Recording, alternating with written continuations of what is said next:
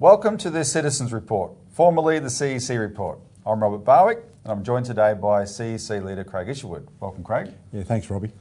Um, I should add it's the 1st of November, and that means, Craig, we've got two weeks to go to get submissions into the cash ban. We're going to talk about that quite a bit.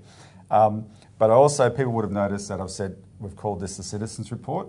This will be the new name of the show going forward, but we are in transition. So just um, you know, we'll, we'll, update all the all the labelling, etc. Yeah, uh, I'm, I'm the leader of the Citizens Party now, Robbie, not the CEC. That's true. Founder and leader of the Citizens Party, Craig Isherwood. All right. First, this is the economic fight of our lives. Second, how safe are Australia's banks? Bob Katter's bill will find out. So, first, this is the economic fight of our lives. Um, what we're going to discuss today, we'll get into very specifics, but we want to provide a context first. And the context is this. Here's the question for the audience to ask themselves. What sort of financial system do we need? Do we need one that serves the people and the real economy? Or we do, do we have one that do we need one that feeds off people and serves only an elite few? And which one do we have now? Well, the latter, Robbie, but it's a pretty, uh, pretty obvious question, but it's not actually a very easy one for most people to understand because for the last 40 years, people have only known economic rationalism, privatisation, yep.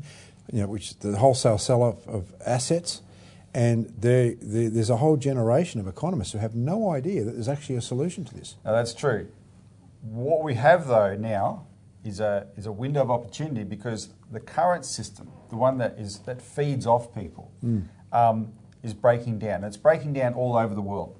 And I'll, I'll, get into some specifics, but also I just want to point out the things that we won't cover is just look at the the uproar, the the the, the, the protests that are breaking out all literally all over the world in Lebanon, in um, uh, Chile, uh, in Ecuador right, in France, uh, even in Hong Kong, we've, we've said some, one of the things I will say about the Hong Kong protests is Hong Kong is the one area of China where the, popula- where the standard of living hasn't um, materially improved, right, because they're just one sort of economy which is basically dominated by financial services in a bubble, right, mm. and, th- and it's that kind of uh, pain and, and uh, economic uh, stress that drives the kind of anger that drives people to the streets. I mean, this is a phenomenon around the world because the system is, is um, breaking down.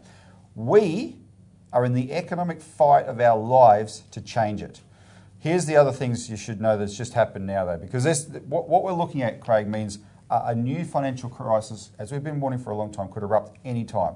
The latest is the United States Federal Reserve has just lowered interest rates. Right now, this is the this is the central bank that was proudly um, uh, changing QE and getting out of that and, and, trying to unwind all that, and we're going to start raising, normalising interest rates, etc. They pushed it a bit, and the reaction is so extreme that they're quickly unravelling, right? Mm-hmm. So they've lowered interest rates again. They're, they're, saying this is probably the last one for the year. Who knows? Most importantly, when when Jerome Powell, the head of the Fed, said this yesterday, he announced that um, the Fed is it will also this extend this overnight repo injections where they're putting $120 billion a night into the overnight lending market, they're going to extend that to daytime as well. They're calling it daylight overdrafts. Yeah. Right? These the, the US Fed has the New York banks on a permanent drip of liquidity, such as the crisis that they're in. Um, here's some other facts about the big Wall Street banks. They've stopped lending to hedge funds, which is really significant because the hedge funds do a lot of the the, um, the, the, the, the, high, highly profitable gambling that pads the bank's um, books, right? Mm.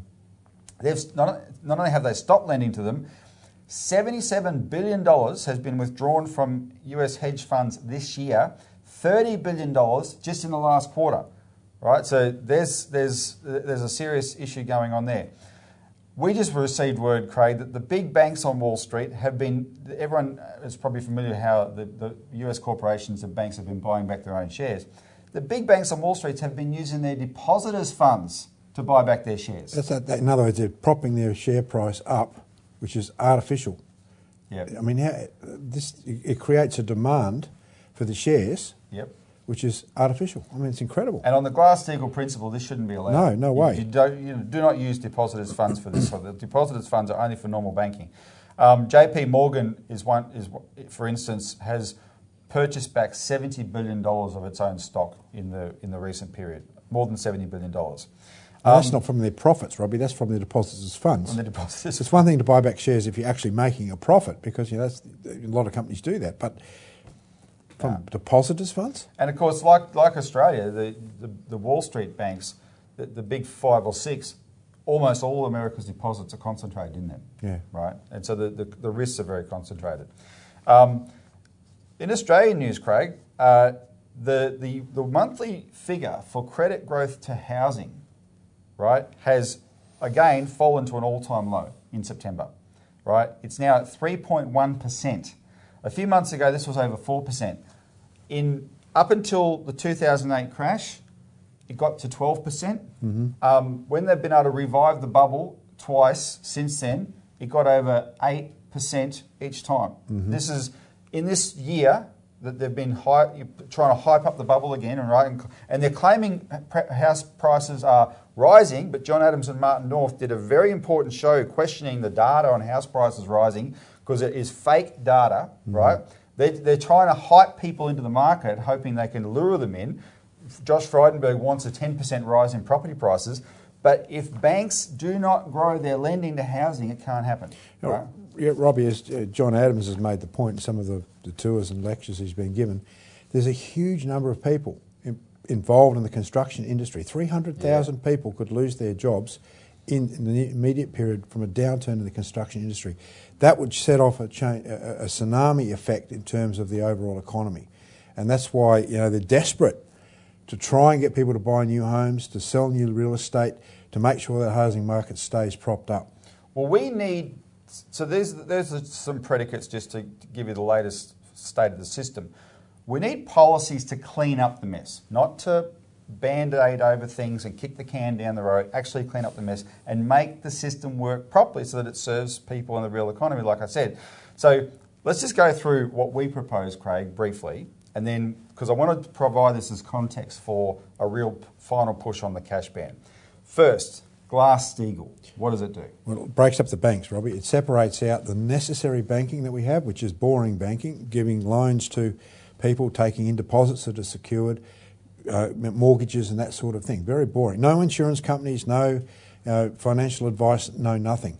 So you separate that out from all the, what I say, investment banking, merchant banking, all the other All things the that have been speculation. that have Take been the poked in. speculation away from the real Yeah. The audit of the banks. We'll deal with Yeah. that more later, but fundament, just in general, what is what it means you, you shift away from the big four accounting firms that have got vested interests in protecting the banks, Yep. and you actually shine a very strong spotlight on what is the liquidity situation of our banks. Are they profitable? They can't. They can't. It's a bit like the cockroaches running under the you know Yeah, yeah. Run, run under the fridge. Well, we're going to take the fridge away. Very good. Expose the very. Very good. Take the fridge away.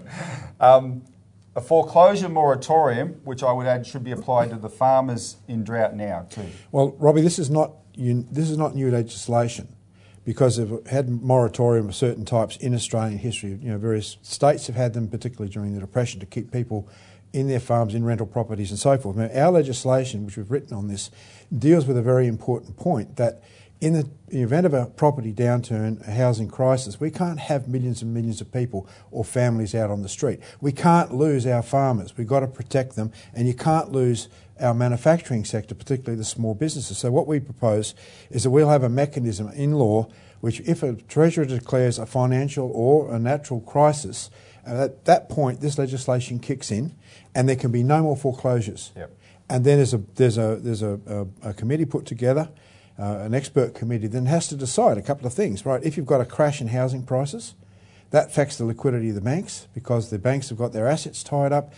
But this, the, the unique thing about what we're looking at, Robbie, as apart from the other legislation in history, is that you've never had a property bubble the size that we've had that we have to deal with. So we're, we've got some interesting mechanisms that the government of the day is going to have to work out in terms of rewriting mortgages, you know, you know re, reevaluating property prices and so forth. And that's And we can't anticipate everything that might No. happen, but we know you, you can you can predict some of the things. And what everything we're talking about is we're, we're pre-planning this, right? Yes. You do not wait for a crisis to then think, oh, oh, we didn't know this was going to happen. What are we going to do? So, Craig, finally, the big one, um, our big policy, national bank. Well, Robbie, I think I want to refer to this uh, manual that we've got. People can, um, you know, it's available if people call in for it. Um, but it goes through our new legislation for a national bank. Now, we've written legislation back in 1994 for a national bank, which basically controls the private banking system. It goes back to the ideas of Ben Chifley in the 50s, whereby the Commonwealth Bank, for example, controlled and looked at and regulated during the war, particularly the, the private banking, so the, the credit went into the right places. Now, unfortunately, the Commonwealth Bank was sold off, it was privatised, so we've had to rewrite the legislation, which we've completed, and we've established a new Commonwealth National Credit Bank with the powers to literally control the interests of the people through the, their representative government and, uh, to, and, and to deal, deal, move away from this international control that we have Yep. through the Bank of International Settlements and so, uh, you know, the various controls from the central banking system. So this becomes the regulator for the banks, but what does it also do? It provides credit directly into the productive economy. It supports local councils, scientific and educational development. It supports large scale infrastructure projects. In other words, look, when we talk about creating credit, we're not talking about quantitative easing, printing money. What we're talking about is actually making uh, ideas come true. Like if we want to have a high speed train network in this country, a Com- Commonwealth Bank would create the credit. So at the end of the day, it provides the credit so people can be employed, that minerals, uh, the materials can be bought, and so on and so forth. At the end of the day, you've got an asset. You haven't got a debt. You've actually built something. So the credit is incredibly valuable in order to build the future. And that's what's not understood about this nature. And they, you know, people call it, oh, you're printing credit, you're funny money, and that sort of. No, it's not. This is this is a, a principle that you know built on Alexander Hamilton. We've, we've, we've taken, our, our policy takes the historical precedents that have worked. Yeah. Right, and it was the Commonwealth Bank in Australia, especially in World War II, and it was Alexander Hamilton's first bank of the United States. and this is all based on historical precedents. And as I said, it's all available in this manual that uh, people can call in and get a copy of. Because essentially, the private, even a well-functioning private financial system, um, which is supposed, you know, would naturally operate with a profit motive. That's what it does. Um, there are some things in an economy, especially for a nation, and when you think about nation building, that's so long term, right? That's so visionary. You don't expect the private sector to do that, right? We wouldn't have the Snowy Mountain scheme if it was left up to the private sector, for instance. No, that's right. If you want that, you need a. You, the, here's the, the power that banks have. The government should be able to have that same power and a directing influence over it to say, let's make it work for this. And then you can have an economy that's going forward. Um, so, in that context, stopping the cash ban is one part of this fight, this economic fight for our lives. But it's a very important part because. Yeah, Robbie, just to explain in case new viewers have come, uh, come in, the government's passed legislation in the lower house to stop people using cash over the amount of $10,000. Right? In other words, you've got legal tender in this country, and the government's saying you can't use it above $10,000. Now, they intend to drop that limit because, you know, the. Yeah, the they're, already being lobbied to. yeah, down to ten- $2,000. And this is there's, there's precedence of, about this And in, more if they get in, away with in it. Europe, and you know, so, so-called the idea is to stop the black economy. Yeah. Well, we know from our research that where there is cash bans in place, the black economy is far, far worse. No, exactly. So let's take a break, and when we come back, we're going to talk about what you need to do to fight this in the next two weeks.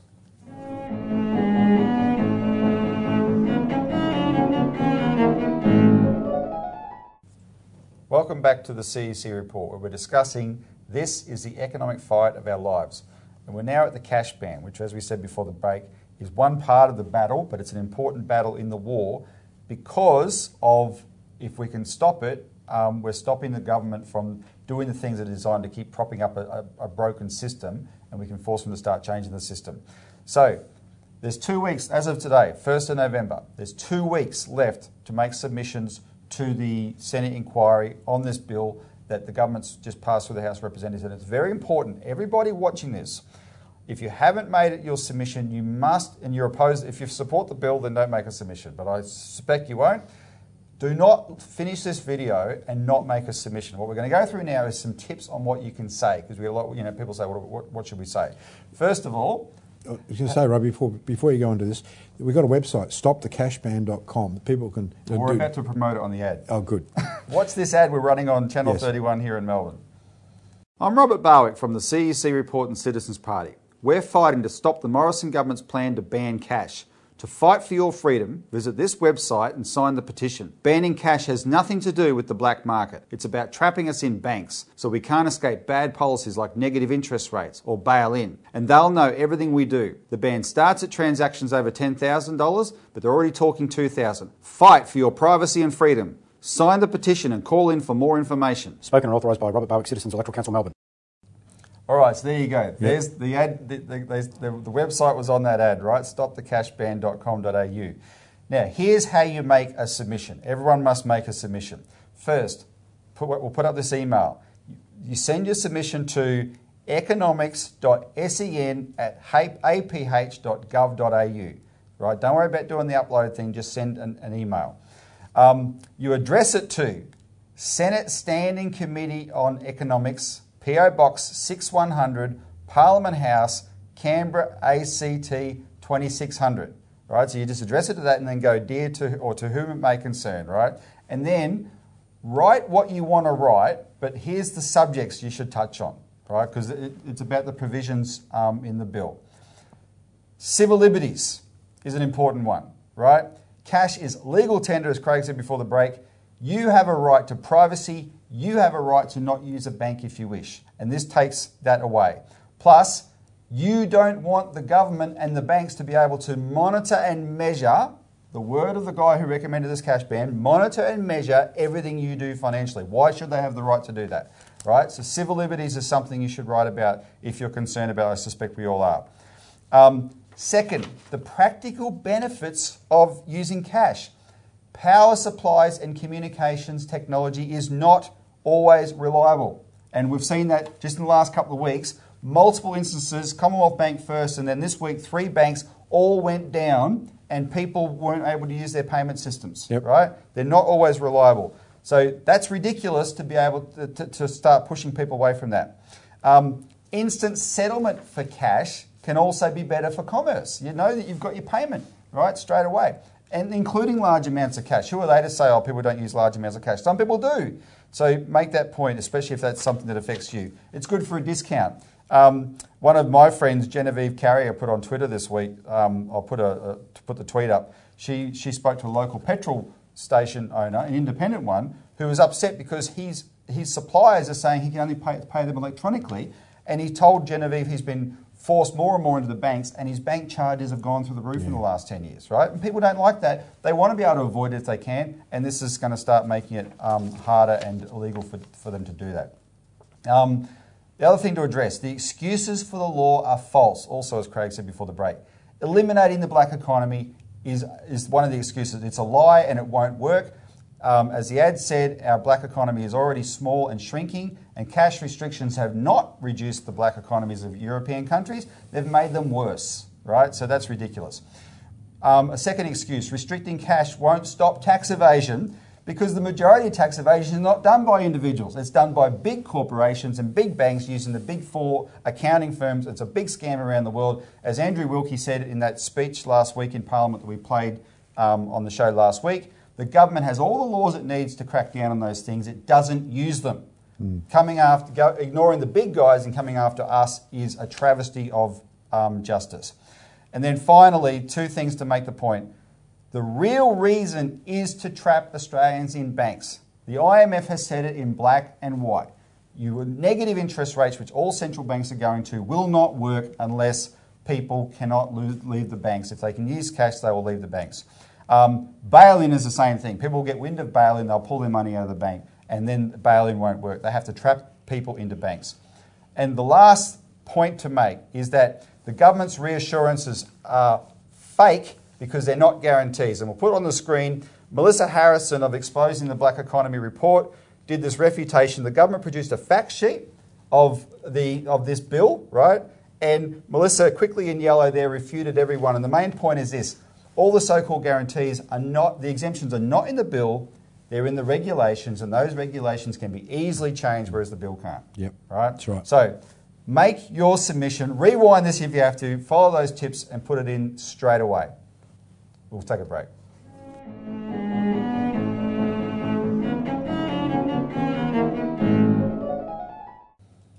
Welcome back to the CEC report. Finally, how safe are Australia's banks?